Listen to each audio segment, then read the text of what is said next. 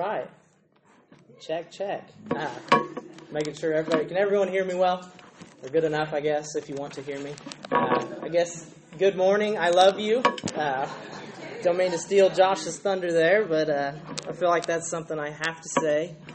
Uh, if you would, uh, open your Bibles with me to Matthew chapter 5. Uh, as Josh said, we are working through the Beatitudes. Jesus has started his ministry at this point.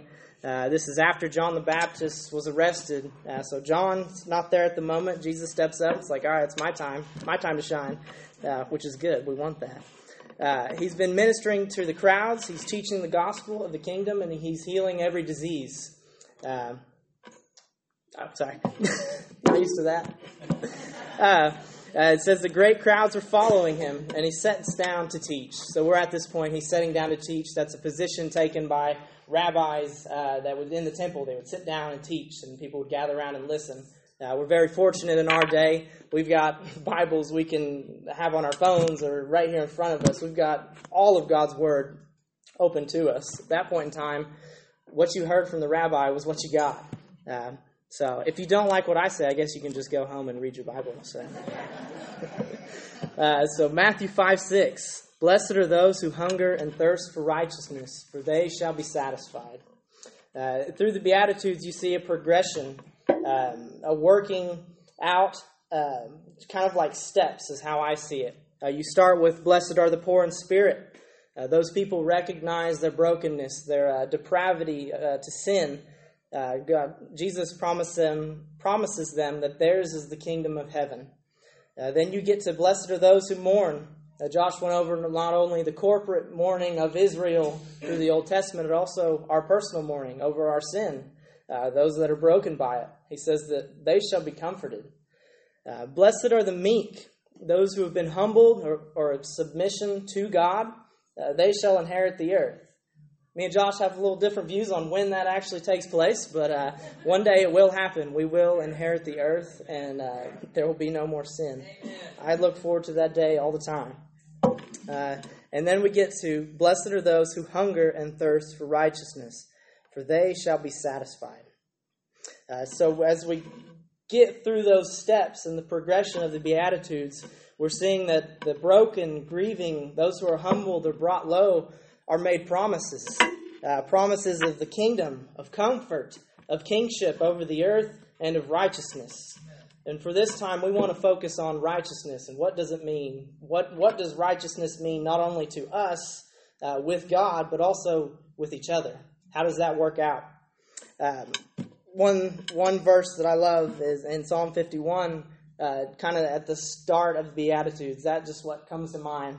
Uh, David's crying out to God. This is after he had uh, committed adultery with Uriah's wife and had him murdered, pretty much. Um, uh, he's repenting here and trusting in God. He says, Have mercy on me, O God.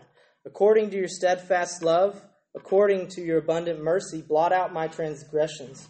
Wash me thoroughly from my iniquity and cleanse me from my sin. For I know my transgressions and my sin is ever before me. Against you and you only have I sinned and done what is evil in your sight. We see here that David is poor in spirit. Uh, there's never not a time to go back and be poor in spirit. Uh, you can always be comforted when that happens. David had sinned, and like we think of our sin and like, oh, it's not that bad, and then we're like, David, what what were you thinking? uh, but then when you look at yourself again, and you're like, oh yeah, I am pretty bad. Uh, but David goes back and he repents and he turns to God and he is humbled. He's brought back to that point of spiritual depravity that uh, he knows he's broken and he needs forgiveness. Uh, and that's where that righteousness comes in.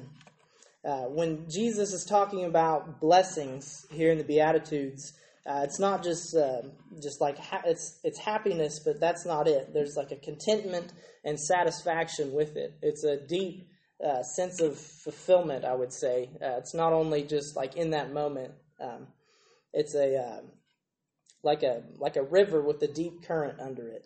It's always flowing. Uh, no matter what comes our way.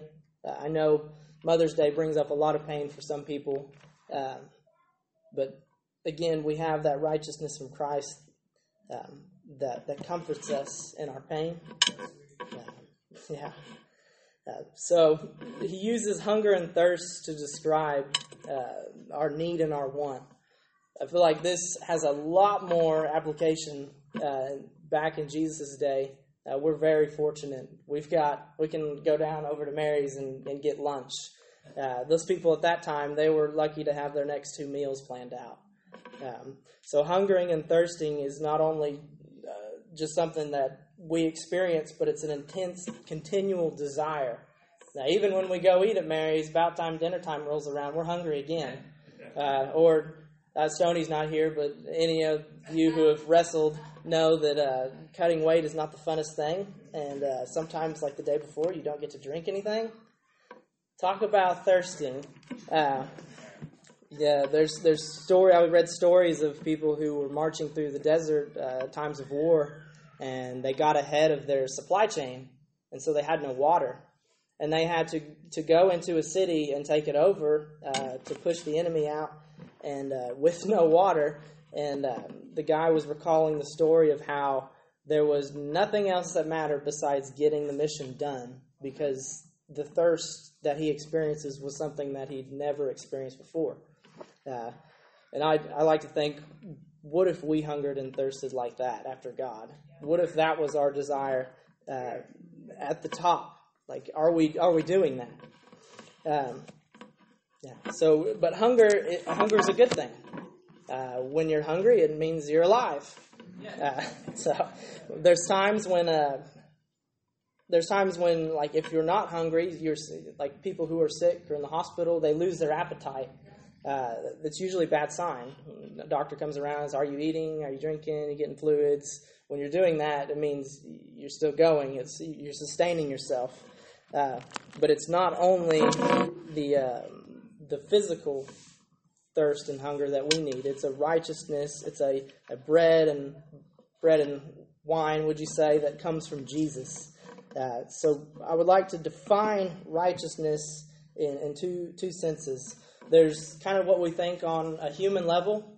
Uh, it's being the quality of being morally true or justifiable. So you're uh, in the right right standing, I guess, according to the law. Uh, and also, there's righteousness of the quality of being right in the eyes of God. Uh, there's that's the important one, I would say, for sure. First part, uh, and then uh, how do we go about putting on the righteousness of Christ? Um, one quote from Spurgeon says that to hunger after righteousness is a sign of spiritual life. We go back to that if we're at the doctor. They, uh, are you eating? Are you drinking? Uh, nobody who is spiritually dead ever did this. If you hunger and thirst after righteousness, you are spiritually alive. When the Spirit of God has changed our nature, that new nature hungers and thirsts after righteousness. The old nature never did, never could, and never would do so. That's Spurgeon that said that. Charles Spurgeon. If you don't know who he is, maybe you should hunger after some of the stuff he wrote. Um, one one thing as you're reading through your through Matthew, uh, the question that pops up is, "What are you hungry and thirsty for?" The story in Matthew 19 of the rich young ruler comes up. Uh, Matthew 19, verse 16 says that when a man came up to Jesus and asked, Teacher, what good thing must I do to get eternal life? And Jesus replies, What do you ask me about what is good? There is only one who is good. If you want to enter life, keep the commandments. That should have sent a signal to that guy's brain like, oh, all of them? Okay. The guy uh, seems rather arrogant. He, he says, Which ones? He inquired. Jesus replied, You shall not murder, you shall not commit adultery, you shall not steal, you shall not give false testimony, honor your father and mother, love your neighbor as yourself. All these things I've kept, the young man said. What, what do I still lack? Jesus answers that if you want to be perfect, go sell your possessions and give to the poor, and you will have treasure in heaven. Then come, follow me. It says, When the young man heard this, he went away sad because he had great wealth. So the rich young ruler had a hunger and thirst, not ultimately for God. He had a thirst for, I guess, forgiveness but only the point to where he didn't have to give up his money for it. Uh, Jesus is telling him to follow all of the law, and the guy thinks he can do it. Uh, that's a when you when you listen to the Pharisees, Josh talked about. Uh, they thought they were righteous. They followed the law. They knew the law. But Jesus says they were like whitewashed tombs. The, the exterior looked really nice, but the interior was full of dead bones. Um, so, as we, we get to what are you hungry and thirsty for, we read passages of not only uh, hungering and thirsting for uh, like food and water, but for Jesus himself. Throughout the New Testament, Jesus declares that He is the bread, He is the life. If you're thirsty, come drink from the well that never runs dry. Um, after He feeds the 5,000, uh, Jesus answers them Truly, truly, I say to you, you are seeking me not because you saw the signs, but because you ate your fill of the loaves. So those great crowds, which the 5,000 are, it was just counting the men. It didn't count the women and the children, too. Like Jesus had just done the miracle of feeding them with, was two two lo- five fish, two loaves? I got that backwards.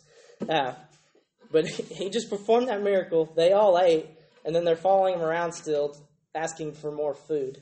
So they uh, they'd missed the mark on what they're supposed to hunger and thirst for. Uh, then there's back and forth between them. He's asking, "What sign must I do that?" Or uh, they said to him, "Then what sign do you do that we may see and believe you?" That's what work do you perform that's after he just fed over 5,000 people. Um, Jesus said to, said to them, Truly, truly, I say to you, it was not Moses who gave you bread from heaven, but my Father who gives you the true bread from heaven. For the bread of God is, is he who comes down from heaven and gives life to the world. They said to him, Sir, give us this bread always. Again, they're just asking for food. They don't, they don't, they don't see it. They don't get it. I mean, Jesus points it out to them directly. Says, I am the bread of life. Whoever comes to me shall not hunger. Whoever believes in me shall never thirst. goes on to say how they grumbled. Like, is this, is this this is Joseph's son? Uh, why don't you just give us some more bread, Jesus? Um, he, he continues on and says, Truly, truly, I say to you, who, whoever believes in me will have eternal life. Again, he says, I am the bread of life. Your fathers ate the manna in the wilderness and they died. This is the bread that comes down from heaven, so that one may eat of it and not die. I am the living bread that came down from heaven. If anyone eats of this bread, he will live forever. And the bread that I will give for the life of the world is my flesh. Uh, it says the Jews disputed, disputed among themselves, saying, How can this man give us his flesh to eat? They still don't get it. Uh, I, I don't know how Jesus spells it out any more clear. He says, Jesus said to them, Truly, truly, I say to you, unless you eat the flesh of the Son of Man and drink his blood, you will have no life in you. Whoever feeds on my flesh and drinks my blood has eternal life, and I will raise him up on the last day. For my flesh is true food, and my blood is true drink. Whoever feeds on my fe- flesh and drinks my blood abides in me, and I in him. As the living Father sent me, and I live because of the Father, so whoever feeds on me, he will also will live because of me. This is the bread that came down from heaven, not like the bread the fathers ate and died. Whoever feeds on this bread will live forever. Uh, they're still thinking that Jesus is just referring to, to bread and water that people eat. Uh, he's promising them himself. Said, hey guys, I'm here. Have me, and you will be filled. Uh, later on, I take that to be the Spirit Himself coming into us. Uh, because when, when we partake of this, we remember what Jesus has done and uh, how the Spirit sustains us. Um, so again, I ask, what are you hungering and thirsting for? Are we thirsting after God or are we thirsting after other stuff? Uh, Psalmist says that as the deer pants for flowing streams, so pants my soul for you. O God, my thirst for God, for the living God. Psalm 61 O God, you are my God. Earnestly I seek you. My soul thirsts for you. My flesh faints for you as in a dry and weary land where there is no water. Speaking of speaking of dry and thirsting. Excuse me. So the psalmist he he gets it. He's not like those five people, the, which might not have been all of them. He's not like the 5,000. He's not like the rich young ruler. He's thirsting after something that will satisfy him.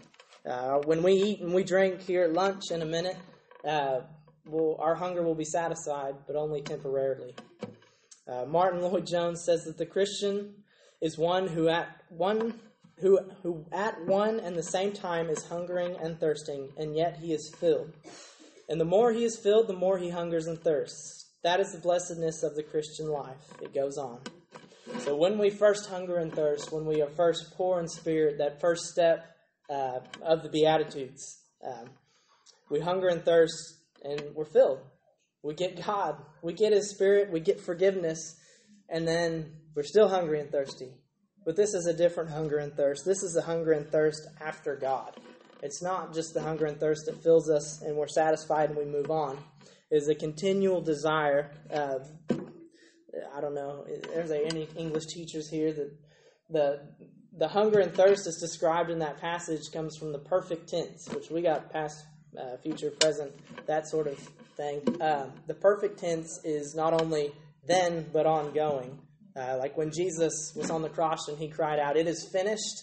He not only said it for then, it was for that moment and forever. Amen. It's all it's finished now, and it, it will always be. Um, so why righteousness?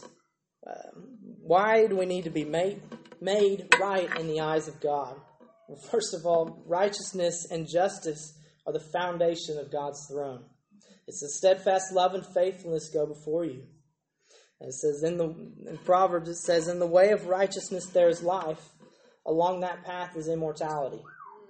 I mean, that's a, that's a weighty thought that God's throne is founded on righteousness and justice. Now, if we were all righteous and had perfect righteousness here now, uh, I don't think we'd need justice because everybody would do what was right. Uh, but God, God's got to have righteousness and justice because we need both. Uh, we don't always do what's right. Um, another problem of why why righteousness uh, the Pharisees are following him around, and they're always kind of trying to get a jab in, uh, make him make him misstep. And Jesus says that, "For I tell you, unless your righteousness exceeds that of the scribes and Pharisees, you will never enter the kingdom of heaven." So they have a problem. They are righteous on the outside, their cup's clean on the outside, but on the inside, it's still dirty. So we need a righteousness that is clean all the way through and we know that that righteousness comes from God, comes through faith. Uh, even back, all the way back in Genesis, the first book of the Bible, it says Abraham believed the Lord, and he credited it to him as righteousness. It wasn't Abraham's works that got him saved or got him to heaven. Uh, it was his belief in God and the promises of God. And we believe in the promises of God. When we look at that cross and we go to this table, we're remembering God's promises. Um, in Romans, it talks about the gospel. Jesus, when he came, he was preaching the gospel of the kingdom. A lot of times we shorten the gospel, uh, which is not a bad thing, but it's just we've we've crunched it down. It's only uh, forgiveness of sins for me, me and Jesus. That's it um, Jesus talks about the gospel of the kingdom. There's more than just you and Jesus. There's you and Jesus, and then you and your neighbor. Um, yeah. Let's see how I am on time. Deciding whether or not to skip a few sections. I'm up here like Josh, so I brought the long sermon. Uh, yeah. Uh, again, through Romans, it talks about for the works of the law uh, no human being will ju- be justified in his sight. It says, The righteous shall live by faith. The righteousness of God through faith in Jesus Christ for all who believe, for there is no distinction. For all have sinned and fallen short of the glory of God and are justified by his grace as a gift. Uh, so I would think most of you here know that we've all fallen short. Uh, but I would say uh, almost all of you, even though I don't know all of you, I would like to, uh, we've we've hit that first step. We, we've been poor in spirit. We've we've been like David in the Psalms. Have mercy on me, O God. Um, we need our sins blotted out, and that's why we come. We come to Him for forgiveness, and then when we come, we're satisfied right then. But also, we have that hungering and thirsting that's continual, and that's a sign of I see it as our salvation, a changed life, a hungering, a thirsting. Uh, we go back to what are you hungering and thirsting for? Uh, how much time do we spend watching TV versus how much time do we pray for our neighbor, for ourselves? Do we read our Bible? And it's not to say that you have you do those things to be satisfied or to be, I guess, to be righteous. Those are the things that are that flow out because He's given you that hunger and thirst. Um, I've listened to a lot of Leonard Ravenhill. Uh, he had a lot of passion in his preaching. He talked about how you've got two hours to sit through a stinking movie, but you can't pray. Um, so, again, what are you hungering and thirsting for? Is it after God? Or have you grown comfortable uh, just sitting down in the evening watching TV? Did you, did, you, did you pray that day? Did you ask God for uh, clarity, for direction for your life? Uh, uh one, one prayer that uh, it's a long time ago, I'd say early in my Christian faith, when I really took it seriously, uh, they called dangerous prayers. And I said, God, use me however you want. You break me down and then build me back up the way you want. Uh, so it's not always fun, which sanctification never is when we're made more like Christ. Uh, a lot of times it's not fun, but it's worth it. Uh, that seems to be a lot of things in life that, uh, I mean, Mother's Day. I'd say a lot of you mothers, it's not always easy, but it's worth it. Um, so we'll get back to this. So righteousness, it comes through faith. It comes as a gift that all those who desire to, to gain it by the law, those Pharisees, they desire they uh, they thought they had righteousness through the law. They were perfect in their eyes. The rich young ruler, he'd done it all. Oh, I've loved my neighbor as myself. Really, that's a uh, that's a. I'd like to hear about that. Uh, but we know it comes through Christ. And how was it accomplished? It was accomplished on the cross. In Corinthians, it says, For our sake he made him to be sin who knew no sin, that in him we might become the righteousness of God. God took our place on that cross. We didn't deserve it, we haven't earned it. It is a free gift uh, to all who believe. God took that place on the cross for us. His righteousness became ours at that point. Uh, and what comes with that righteousness right there with God is a righteousness that should flow out. Uh, that brings us to the law. So, what, are, what do we do with the law? Uh, a lot of people nowadays think that the law doesn't apply to Christians. Well, I would disagree. I would say, well, are you to not love God and your neighbor? Uh, we're not under the law of, for salvation, but we are to follow the law when it applies to our life. Uh, of course, we don't uh, do the temple stuff anymore in the Old Testament that had different different connotations, different uh, applications. Uh, but the law itself is good when one uses it lawfully. Still in Romans, it says, "We for we hold that one is justified by faith apart from the works of the law." Later on, it says, "Do we then overthrow the law by this faith?" By no means. Said, "Heck no, we don't overthrow the law." He says, "We uphold the law." So, so how does that apply to us? with the law. So we've got law, gospel, righteousness. God, what do we do here? Well, it said uh, in Matthew 22, the Pharisees had had silenced the Sadducees. They gathered together, and one of them, a lawyer, he's like, "Okay, I got the, I got a good question." I asked him this question to test test him. He said, "Teacher, which is the great commandment in the law?" And Jesus said to him, "You shall love the Lord your God with all your heart, with all your soul, and with all your mind." This is the great and first commandment. And then he says, and the second is like it you shall love your neighbor as yourself.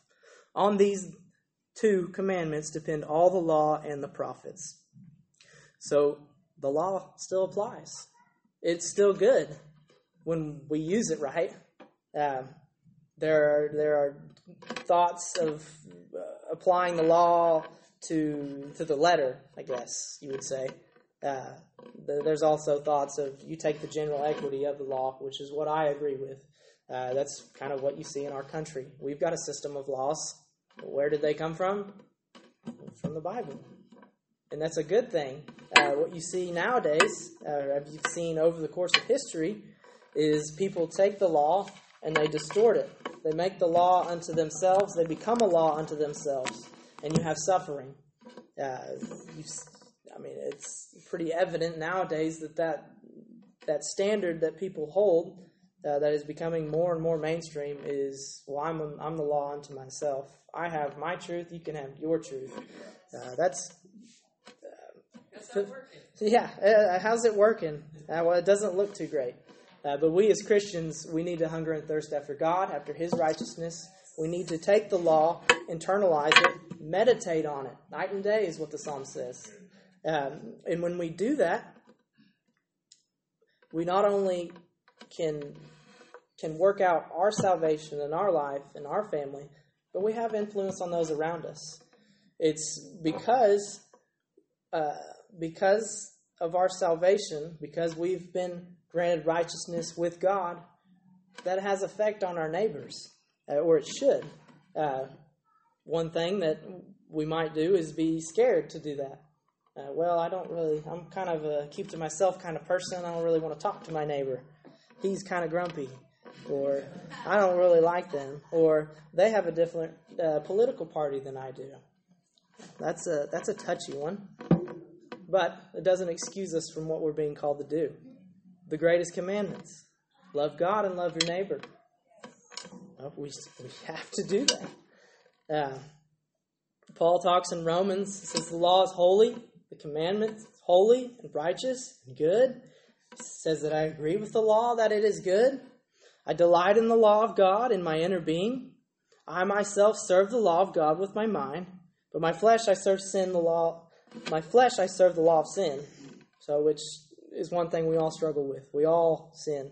Uh, still, we do what we don't want to do. We don't do what we want to do, but we know that the law is still good.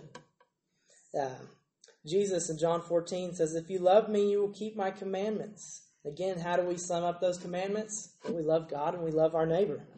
Uh, that's, it's pretty, I mean, I could have just come up here, well, righteousness, we get it from God, from the cross. Jesus switched our place, and because of that, we love God and love our neighbor. But uh, it's the working out of that that's the hard part. It takes a little meditation, uh, it takes, I think, debate, prayer, fasting. Um, which, if you skipped breakfast this morning, maybe that was a good thing, right? Yeah. Uh, Josh this morning talked about in Sunday school on how the Judaizers in Galatians wanted them to return to the law uh, for circumcision, which they weren't returning to the law to love God and neighbor, they were returning to the law of circumcision to gain righteousness. They again were falling back into the thought of, oh, we do this to be saved. But it, it's not like that. It's our belief. We go back to Abraham. Abraham believed, and it was credited to, credited to him as righteousness. So again, we the whole law is fulfilled in one word: "You shall love the neighbor as yourself." Uh, John seven, Jesus talks about, "If anyone thirsts, let him come to me and drink. Whoever believes in me, the Scripture says, out of his heart will flow the rivers of living water." Matthew twenty six before we come to the table, says, Now as they were eating and drinking, Jesus took the bread, and after blessing it, he broke it and gave it to his disciples and said, Take, eat, this is my body. And he took the cup, and when he had given thanks, he gave it to them, saying, Drink of it, all of you, for this is my blood of the covenant, which is poured out for the forgiveness of sins. I tell you, I will not drink of this fruit of the vine again until that day when I drink it new with you in my Father's kingdom. So, really, what I want to come up here and say is that uh, first I question: Are you hungry and thirsting after God? What what priorities in your life have you put above that? Have we put comfort? Have we put? I mean, I, I say television because that's one where it's like, man, God, I've fallen short. Uh, but what do we do? We do, we don't despair over it. We go back. We go back to that first step. Poor in Spirit. God, have mercy. I've sinned again. Who would have guessed it? Uh, but he won't. He won't discard us. He won't cast us away. As long as we come back to him, he he's he forgives us. We can we have that righteousness that comes from him when we have that thirst, that continual longing, and not only of hungering, thirsting, and and getting uh, fulfillment in it or being satisfied from it, but also the more we hunger and thirst after him, the more we're satisfied. Uh, a lot of times I get lazy with it. God is he, he, he pushes me at some points, or uh, Josh has described it as the carrot and the stick. Sometimes it's like, oh yeah, I'm running after that carrot. Other times God, here's the stick. Now hurry up. But we've got a long race. I hope for most of us, uh, although the race will be short in eternity. Um, but we need to hunger and thirst after God. And like I said, that we receive that righteousness from Him. Uh, he was the propitiation for our sins. Uh, he paid the price for us. And that should have a change in our life. Uh, not only makes us holy, uh, we've got that forgiveness from Him, but it has a working out with each other. Uh, I think that's that's one area where the modern church has fallen down. We've we've taken that relationship with Jesus, and it's just me and Jesus. But God didn't design it that way. We're one body uh, with many different parts. We should have uh, we should have relationships with each other. Uh, we have different strengths, different weaknesses. I mean, I, I, I get up here and I play and I sing. Some of you that may terrify you. Maybe that's not your purpose to get up there and sing, but there's other there's other opportunities and ways to fulfill uh, your purpose in that in this church and in this life. Uh, so one thing is we need to be studiers of the law, meditate on it night and day, like David did, uh, and that brings us clarity. There's so much confusion in the world today because people have made the law unto themselves. They've set their own standard. Uh, but we have a standard that doesn't change, which is nice. It's like if you had a lesson that your teacher's going over, she's like, okay, here's the things you need to know. And then they change the questions on everything, and it's like, this is a new topic. What are you talking about? We didn't study this. Uh, our standard doesn't change. Uh, it's the same standard it's always been. Just love God and love your neighbor. That's from the beginning, from the garden. God walked with Adam and Eve in the garden. They had they were in communion with Him. But what did what did Adam and Eve do? Well, they they they sinned. They fell short. They took the law unto themselves. Well, I I don't really have to do that, do I, God? Um, and so they fell. But God made promises after they fell.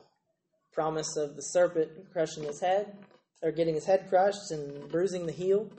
Uh, we see how that promise played out and is going to play out in the end. Um, yeah.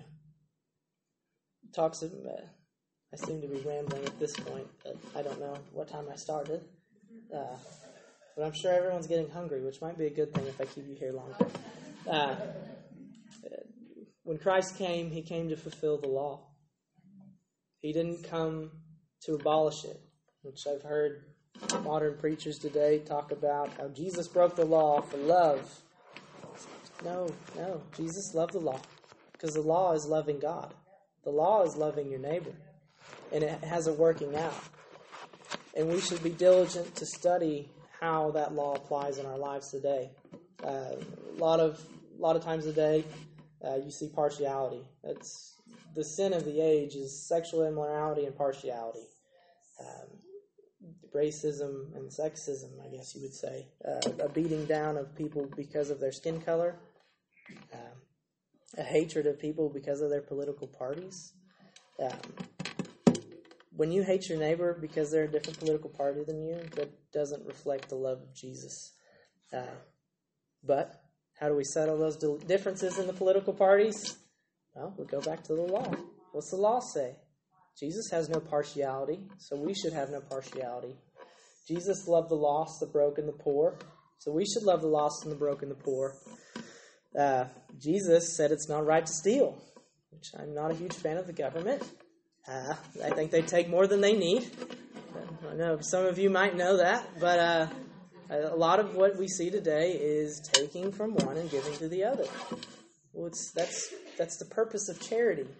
Again, we've gone beyond the sphere of sovereignty of of what is the church supposed to do and what's the state supposed to do. What am I supposed to do?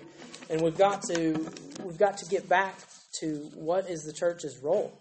Um, our church's role is to love God and love neighbor, and we do that by going through the law it applies.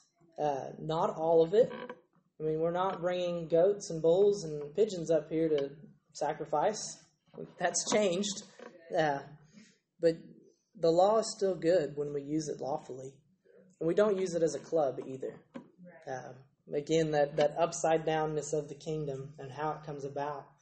Uh, it comes through a meekness, through poor and broken people who have been humbled, who've had their sins forgiven, and because of that, there is an outflowing, like like a river, uh, that will will cover the whole earth. And God talks about His kingdom being a small rock or a rock that covers the whole earth. He talks about uh, the kingdom being leaven and a, a lump of lump of dough. Starts small and it gets bigger. I have a hope uh, in what is to come of that playing out. That the God's law will go forth. It goes to all the nations. That it, uh, it brings peace and prosperity. Uh, because what we see today is a, a where people have forsaken God, they've forsaken His law, and we have suffering because of it. Uh, yeah, a lot of suffering. Yeah. I don't know what when I say that uh, the kingdom will, will come and, and be played out and the law will go forth. Uh, might not be here. Uh, one problem we have as Americans is to think that well Christianity revolves around America, um, but it doesn't. You see where America's at today as a nation, uh, and we deserve judgment. How are we judged? Well, we're judged by the law. Um, and if it does come to that, if we are judged, uh, that will be a good thing. Uh, because when God execute his, executes his justice, then righteousness is fulfilled. It's good that God executes his justice. We would we would uh, we'd be very upset if someone was killed down the road and the judge said, "No, nah, it's okay. I'm not going to worry about that." But that's not what happens. God upholds His righteousness and justice. Those are the foundations of His throne. Uh, now, to say that again, Jesus took our place of our punishment. So again, we go back to that. So I guess closing thoughts is our righteousness comes from God. We get it from Jesus on that cross. When we believe, it's credited to us. Uh, we can't work out our salvation through the law. That's not where it comes from. We're not the Pharisees. We don't inherit righteousness, or we can't inherit righteousness through the law. Uh, but the law is still good. Uh, the law still applies, um, and we should hunger and thirst after it continually. It's not just one thing. Uh, it's like your uh, like repentance. You don't just repent once and go on forever. Uh, repentance is a daily thing. Sometimes more than once daily. I would say all the time, uh, because I haven't I haven't followed the whole law. Well, uh, no one has except for Jesus. Uh, that rich young ruler thought he had. The Pharisees thought they had, but they they didn't get it the the five thousand that ate the bread and the ate the bread in the desert. They just wanted more bread.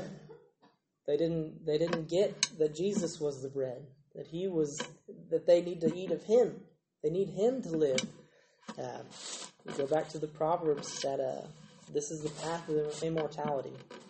Um, the dark thought is that those who don't have the righteousness of Christ, that haven't put on uh, his righteousness, that haven't come to know the Lord, they will forever thirst and hunger in eternity. Uh, the wrath of God, the justice of God will be upon them. Uh, and I, that's one area where it hurts uh, that we have friends and neighbors and family members that, that we know aren't hungering and thirsting after God. So what do we do? Well, we tell them what the law says, and then we give them the good news. It's not just law, law, law on them. It's the gospel with it. They're, they they uphold each other. If we just are all grace, oh, Jesus loves you, has a wonderful plan for your life. Oh, that's great. I have a wonderful plan for my life too. I guess He can help me out. And it's not just, well, you're condemned and you're a sinner. Okay, well, great. Now I can't do anything about it. It's both together. Uh, it's, hey, you're condemned. You're, in the eyes of God, if he was to judge you by the law today, well, have you sinned? Mm-hmm. Have you fallen short? Uh, or, uh, most people would say, uh, "Yeah, I guess so." I said, "So how? What would happen if in the judgment?" Well, I guess I'd go to hell. And it really doesn't take that much to ask people that. It might be uncomfortable. the first time or the, the 50th time, but we're to love God and love our neighbor. And so we should ask those questions. We should ask where, where, like your brothers and sisters, where are you at with God? Do you hunger and thirst after Him? Are you following Him? Do you see that in their life? Because you should see it. When someone's gained the righteousness of Christ from above, they should have an outflowing below. It's not just a one way relationship, uh, it applies to our community, to our families, um, to our friends. There should be an outflowing of God's Spirit when we receive it. Uh, so I would ask that you keep hungering and thirsting after God. Uh, maybe we need to turn off the TV for a little bit. Maybe fast. Skip a few meals. See how much uh, your body hates it. Um, Josh has talked about Brother Yun, is that in China? How he fasted for how long? He should not be alive. Yeah, shouldn't be alive. Uh, God says we uh, can't live on bread alone. Uh, Jesus fasted in the wilderness for 40 days. And then it says, and he was hungry. I'm like, really? Me too. I would be hungry. Uh, but yeah, so we need to keep continuing to hunger and thirst after him, to seek after God, to understand him. Uh, and how do we understand him? Well, we go to what he said. Uh, we, we maybe skip a few meals to see uh, how fragile we are. I mean, when I say skip a few meals, if you've got health issues, don't do that. Don't go out today and say, "Well, I'm not going to drink water all day." yeah. So, uh, but there should be a desire in us uh, to seek after God, and if there's not, something needs to change. Um, whether it's fasting, prayer, turn off the TV, go watch Netflix, go watch movies, uh, there needs to be a change. Um, and I think that if we do that individually and as a church, there will be a change, not only in our lives, but in our church and in our community. Because uh, when, when we're obedient to God, there's a result. Uh, later on, as we get into Matthew, we may see that result is persecution. Uh, but when persecution comes, that's a good thing. Uh, when we get to verse 10, blessed are those who are persecuted for righteousness' sake, for theirs is the kingdom of heaven. Um, so if persecution comes, good. Prosperity comes, good. Um, but we, we trust in Him that He is going to do good. We hunger after Him, we thirst after Him, we make the changes if we aren't. Uh, if you've came here today and you're like, wow, I've really not done good, uh, I'm not doing great right now. I haven't read my Bible in months, days, years. Uh, well, change. Change something. Repent of it. So go back to that first step, with the poor in spirit. God, have mercy on me. I've fallen short again. Uh, and He will forgive you. You can have forgiveness. All you have to do is ask, to believe. Uh, and then after that, we'll get to work. Because um, God's got God's got plans for each and every one of us. He's got works to do. He's, in Ephesians, it talks about the good works He's planned for us. Uh, so, if you're not hungering and thirsting, make a change. Uh, again, the law is good, but our law, the law doesn't save us. Uh, but it is good. So, um, yes, I will pray. Everybody hungry yet? Did I go too long? Yeah. So if you bow your heads and pray. Father, again, we thank you for today. We thank you for your word and your law and the gospel of the kingdom. We thank you for forgiveness of sins. God, we ask for those that are hurting or broken over their sin, uh, that they come to you and be comforted. Those who mourn over their sin have comfort. God, we ask for meekness and humbleness. We ask for a great hunger and thirst after you, after your word. God, we ask for prayer lives uh, that are unheard of today, that we pray and have communion with you, uh, that we can have a relationship with you that is great and has an impact on those around us. Lord, we ask that you be with us. We come to this table at this time for communion, uh, remembering how you said you are the bread and the body, or the bread and the blood that you've poured it out for us, and that when we eat of it, when we eat of you, it will be forever filled. uh, and never thirst again. You have the living water. Amen. Amen. Uh, I don't know who is doing communion, but you're welcome to come up. Preached it.